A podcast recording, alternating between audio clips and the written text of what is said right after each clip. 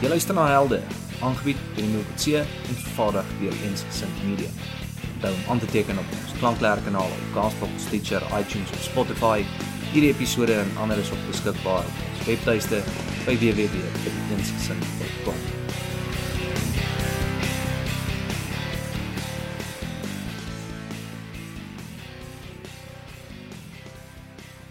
Een van die interessantste museums in ons land, en die nie die hele wêreld nie, is die Museum vir Kruisgeskiedenis in Johannesburg.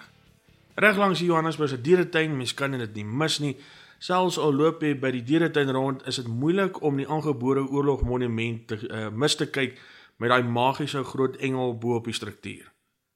As ek nou kies om te sê, dieretuin, Kruisgeskiedenis museum, sal ek natuurlik laasgenoemde gekies het.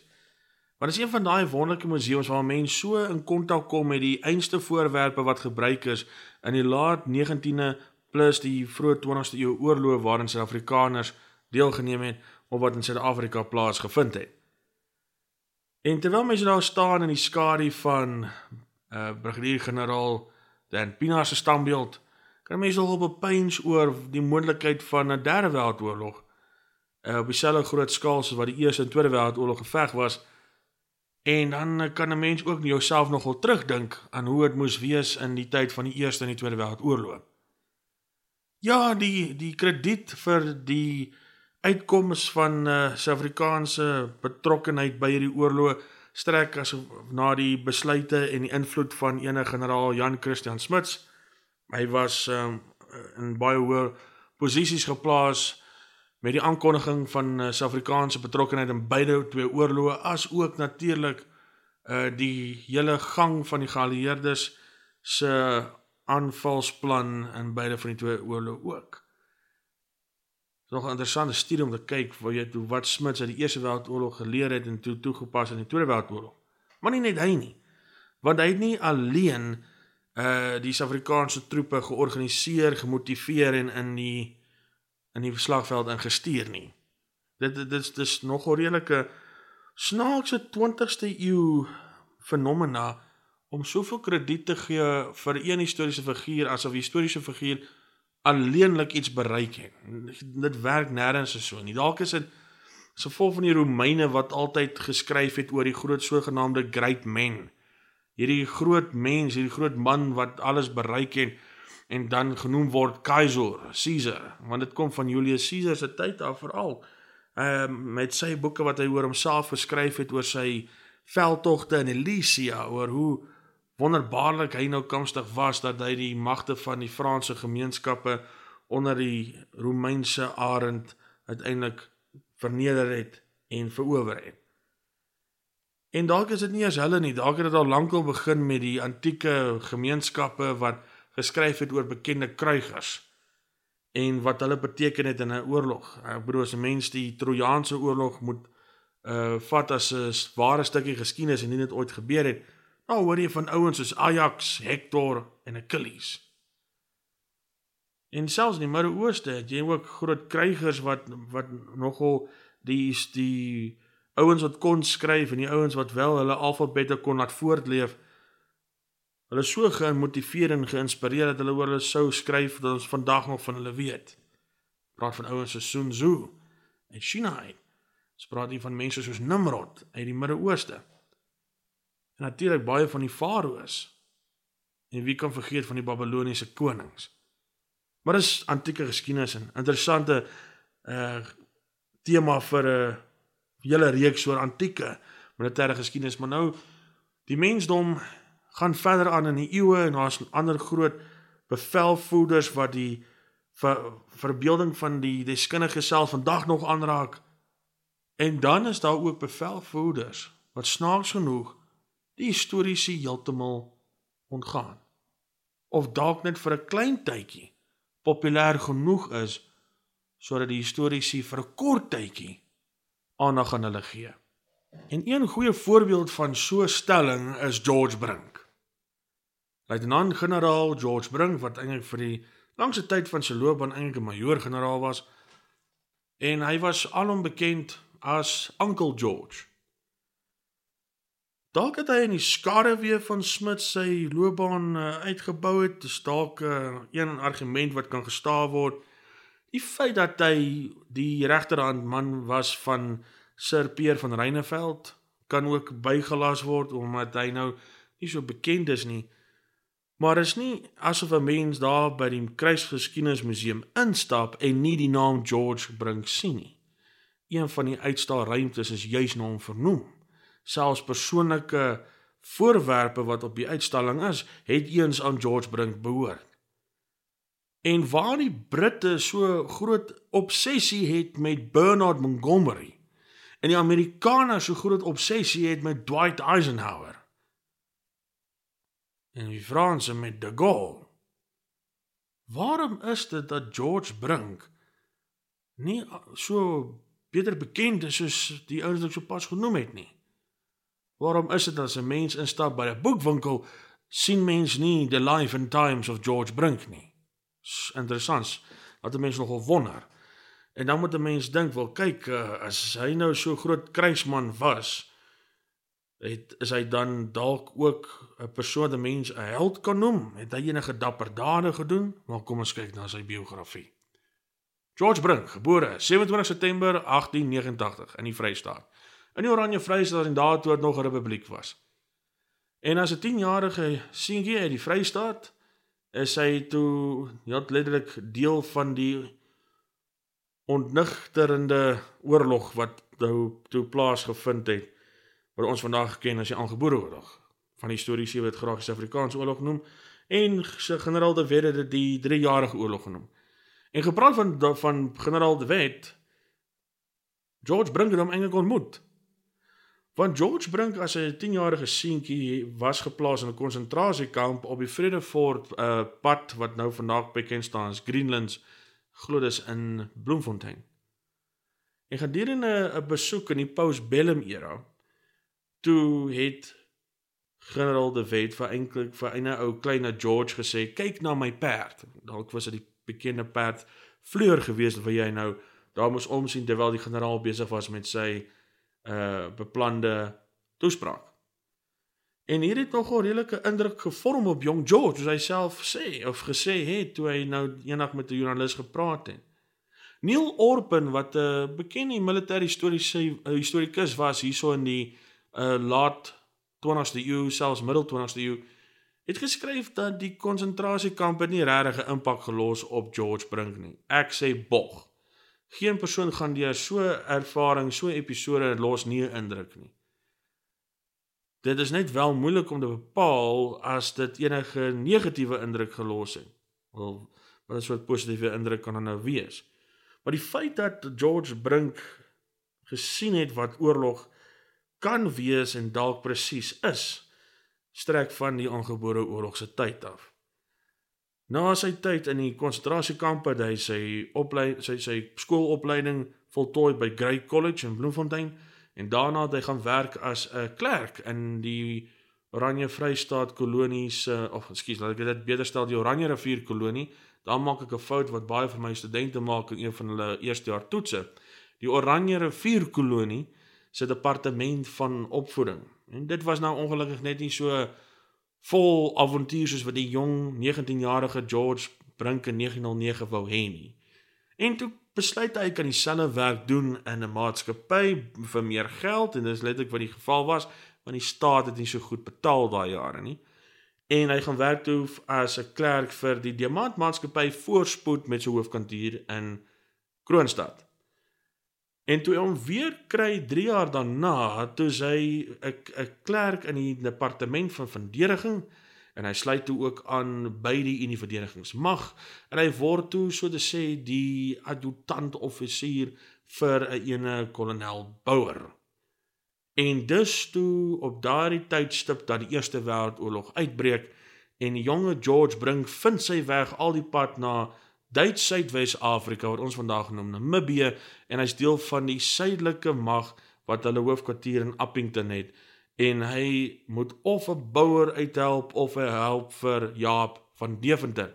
'n Ander Vrystaater wat George Brink as 'n jong man goed leer ken het voordat beide in die Unie Verdedigingsmag ingetree het. George Brink is deel van die Suid-Afrikaanse oorwinning in, in Namibië. Hy word selfs 'n medalje gegee, soos wat maar gewoonlik gebeur met offisiere, want hy's juist net voordat hulle nou in Namibië ingevaar het, 'n um, hoër rang gegee.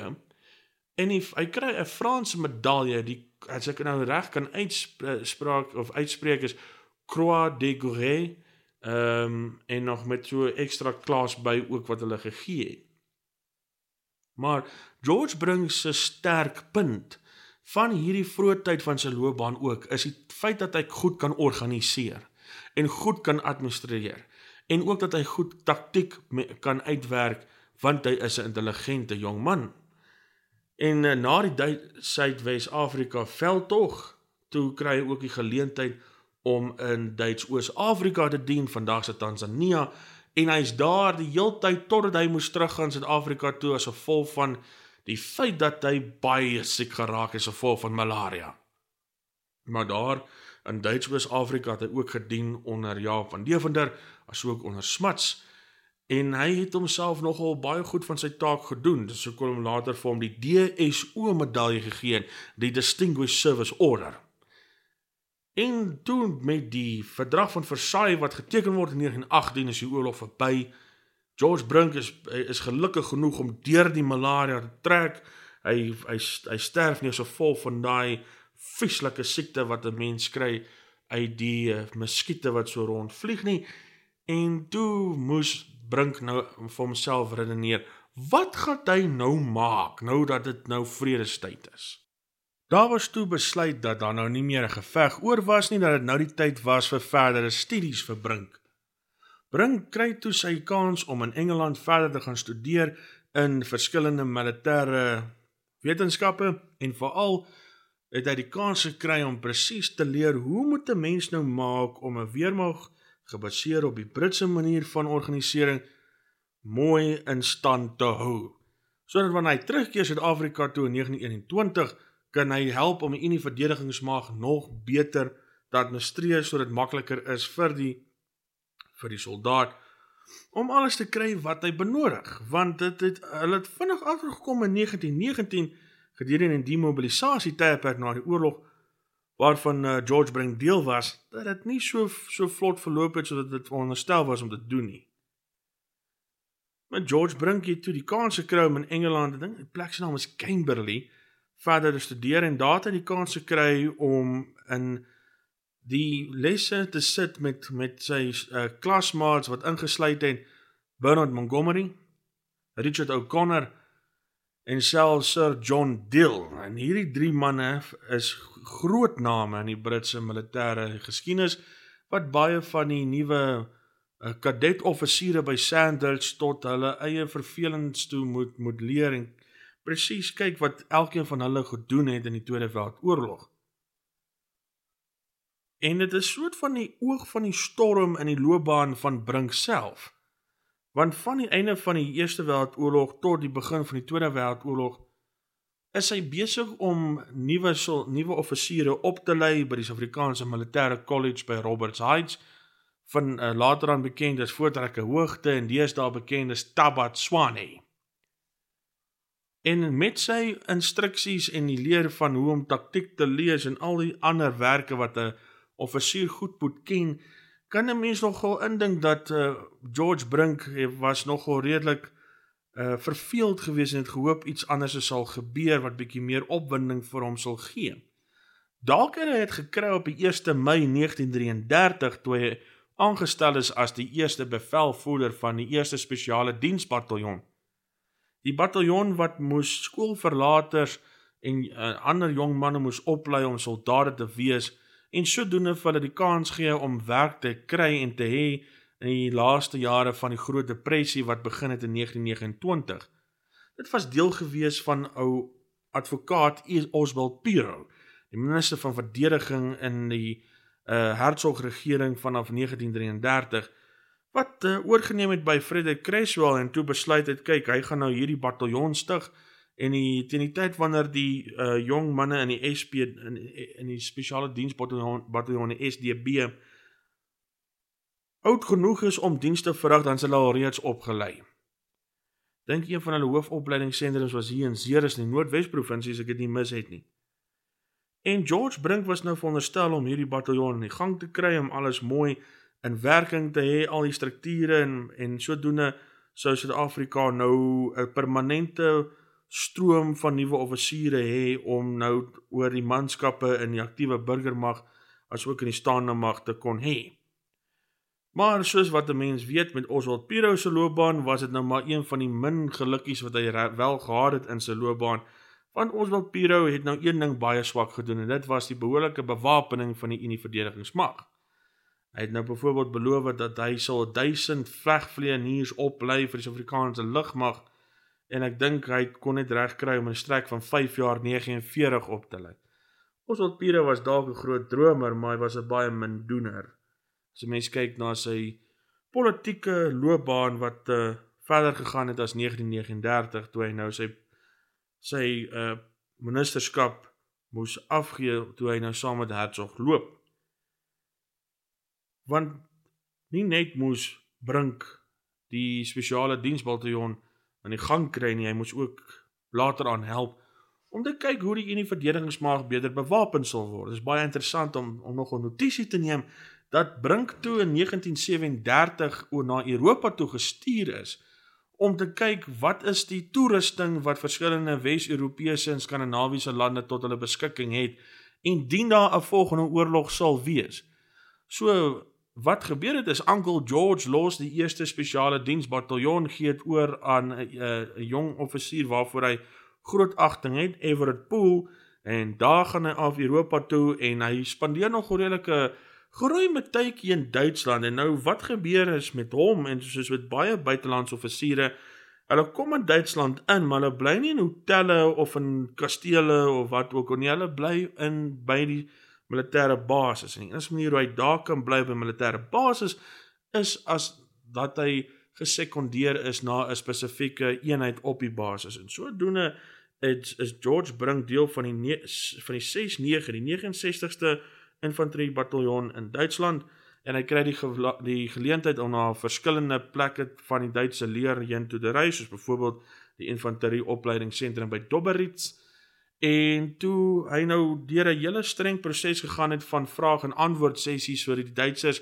presies kon weet wat maak hy in Nazi-Duitsland.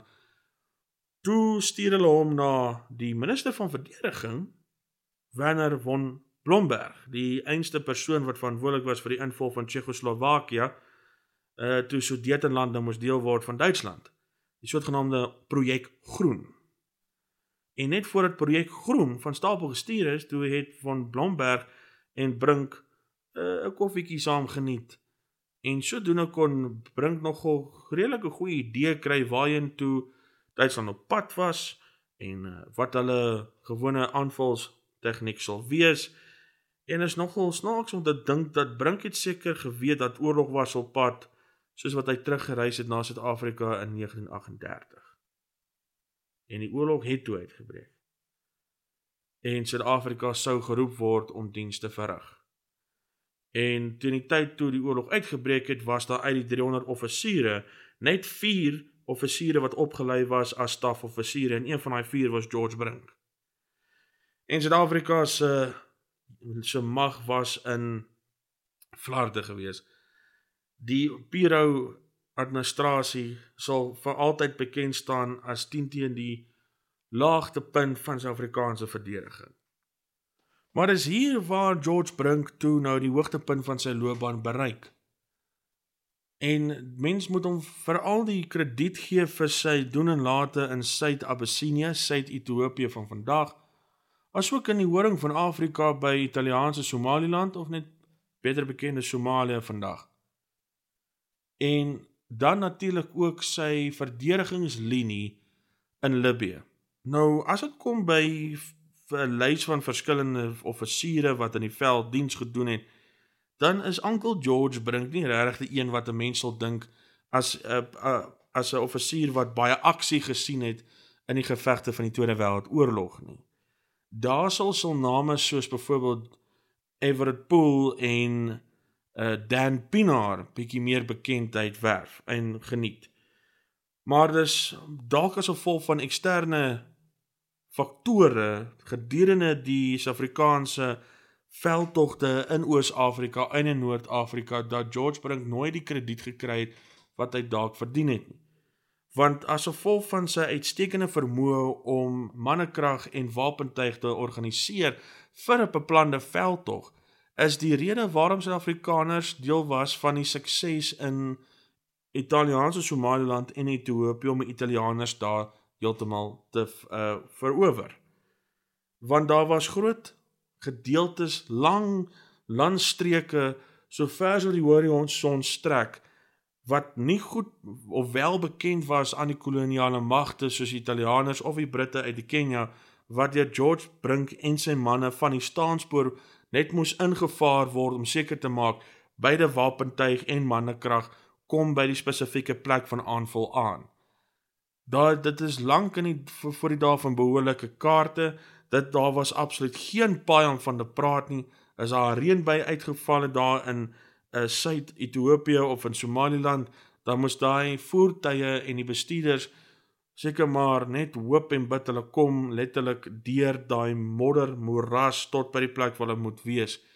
En dit het nie heeltemal glad verloop nie, maar dit sou baie erger gewees het as dit nie was vir die organisering, die beplanning en die bevele van die ene majoor-generaal George Brink nie.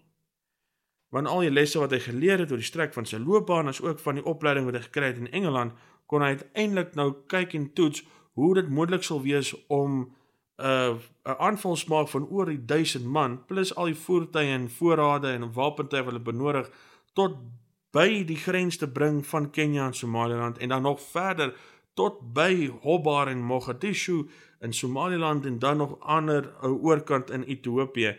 Dit is 'n logistieke nagmerrie vir die onopgeleide logistieke offisier, maar nie vir George Brink nie. En as jou voorrade lei nie kan deel wees van die hele aanvalsmag nie, dan hoe gaan jy die oorlog wen? Selfs Napoleon het die klisjé gemaak dat die weermag marcheer op 'n volmaag. En Brink het goed saamgewerk met al die ander Britse offisiere in Oos-Afrika.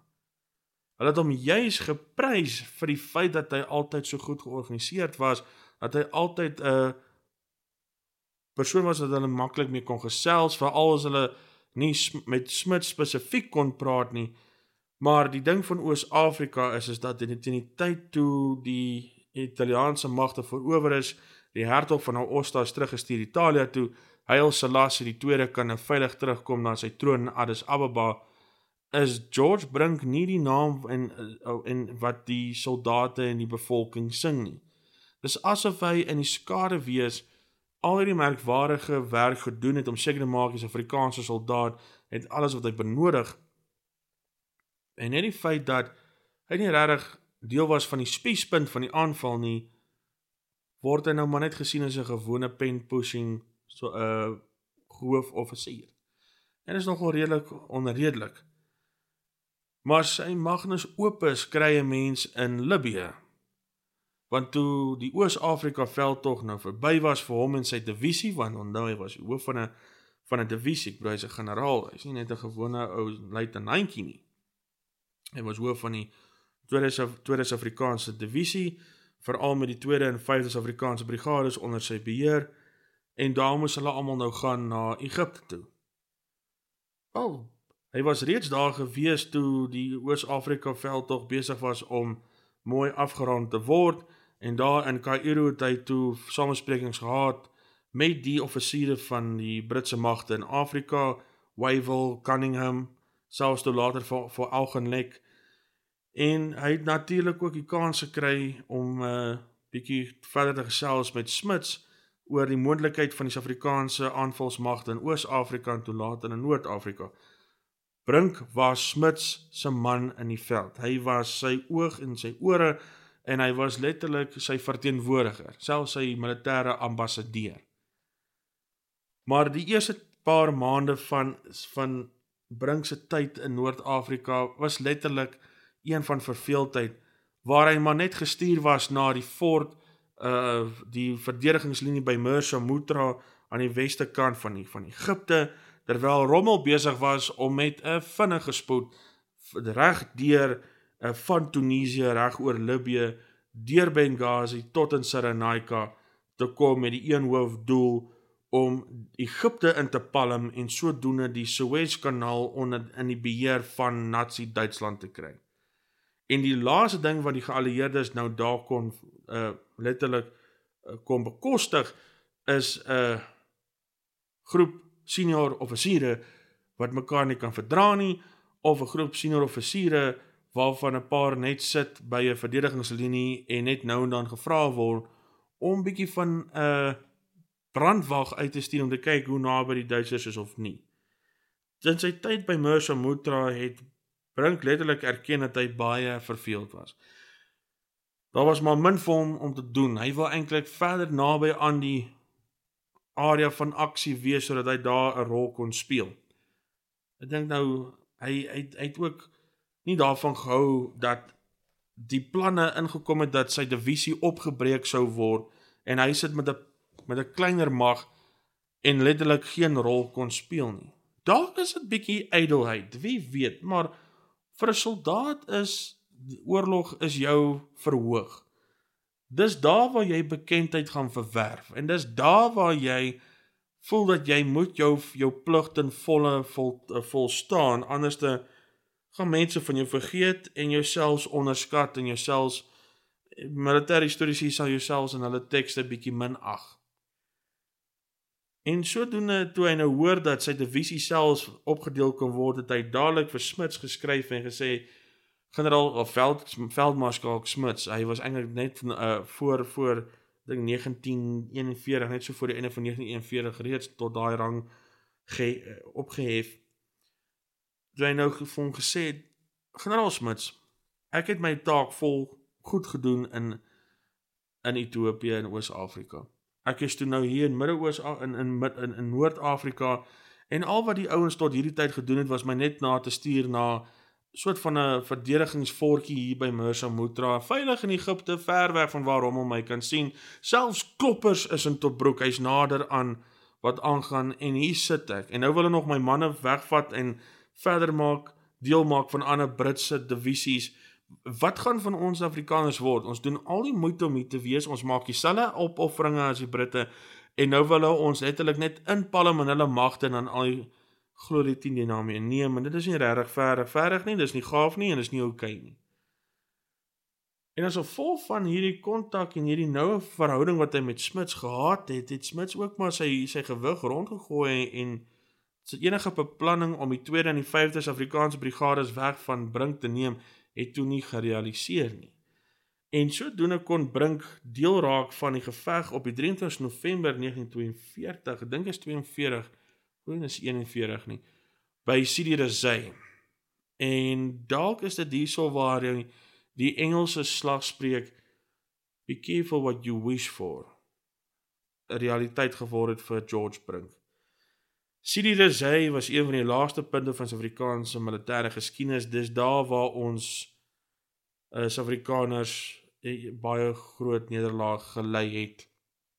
Nie so groot soos Döberitz nie, maar Sidi Rezegh was, so te sê, die begin, die, die eerste toneel voordat die klimaks in by Döberitz sou bereik word, en dit het Brink baie ontstel toe Sidi Rezegh donk die begin was van ons Uh, een nederlaag na die volgende in, in, in middel Libië in Noord-Afrika.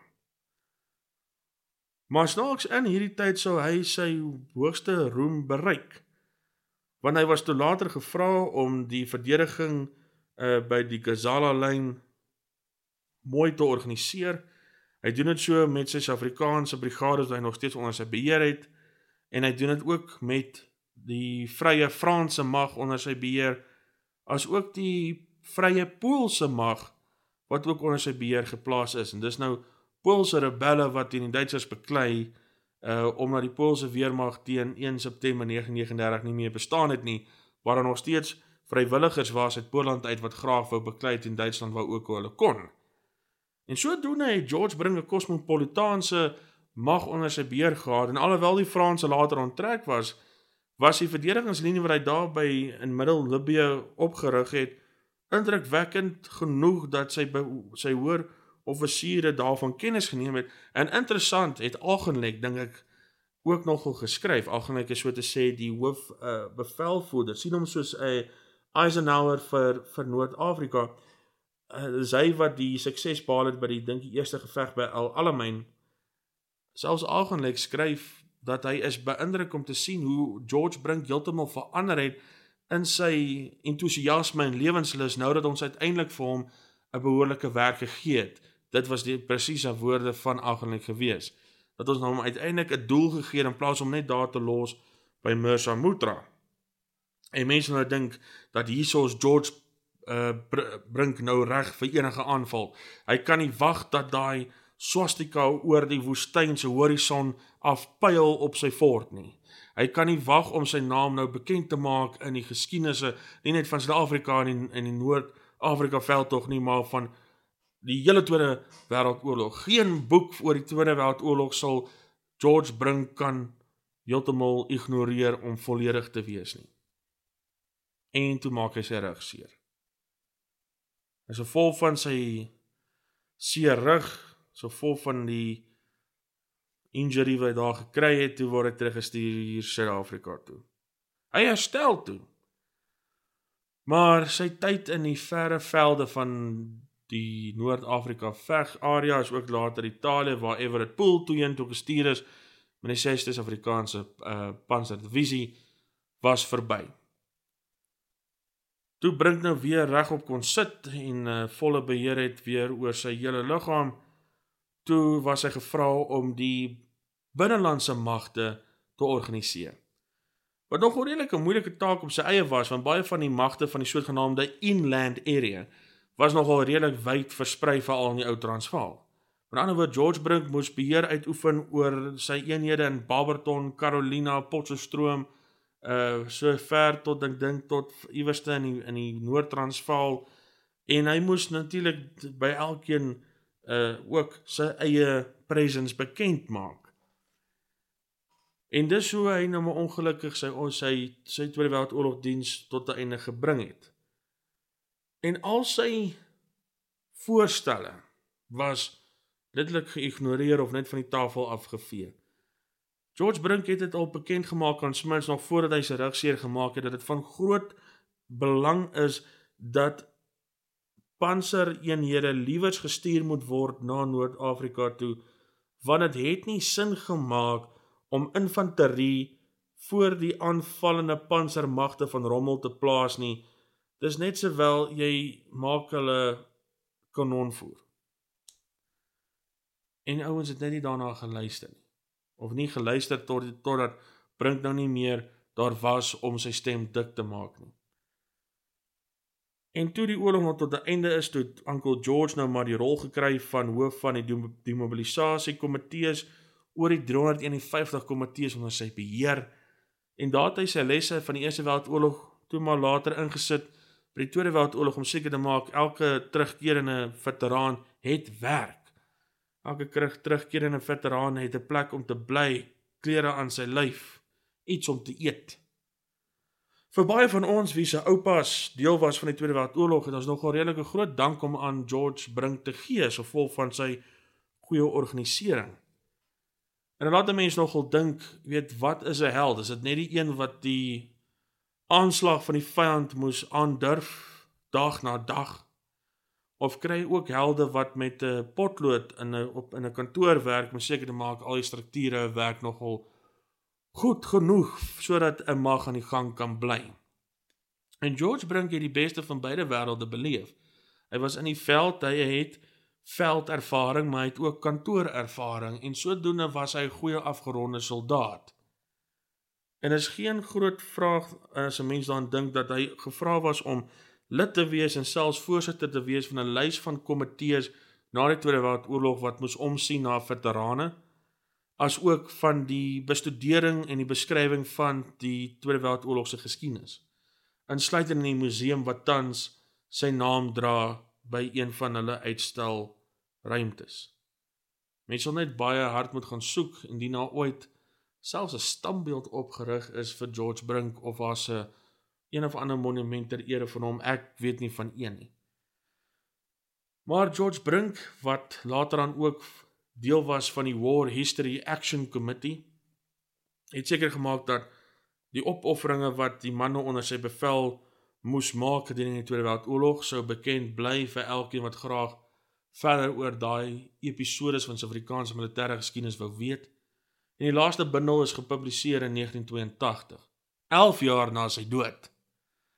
Want George Brink is, is in april negentien eenenseventig oorlede in die Port Shepstone Hospitaal, omdat hy sy laaste jare by Saint Michael's on Sea in KwaZulu-Natal, wat ons vandag in KwaZulu-Natal, terug daai jare was net Natal, gaan uitleef het. En hy het die, dink die ryp ouderdom van tweeëntagtig, drieëntagtig bereik, dit is tweeëntagtig. En sodoende is dit die biografie van een merkwaardige Suid-Afrikaanse soldaat, wat net nie merkwaardig meer is nie. En dit is sy biografie in een netedop. En elkeen van sy veldtogte skree uit vir meer aandag in die vorm van nagraadse thesis, of selfs 'n publikasie, selfs 'n dokumentêr, selfs 'n rolprent, wat die, geskie, wat die, wat die storie van Brink en sy manne in Abyssinie en in Libië weer lewe sal gee.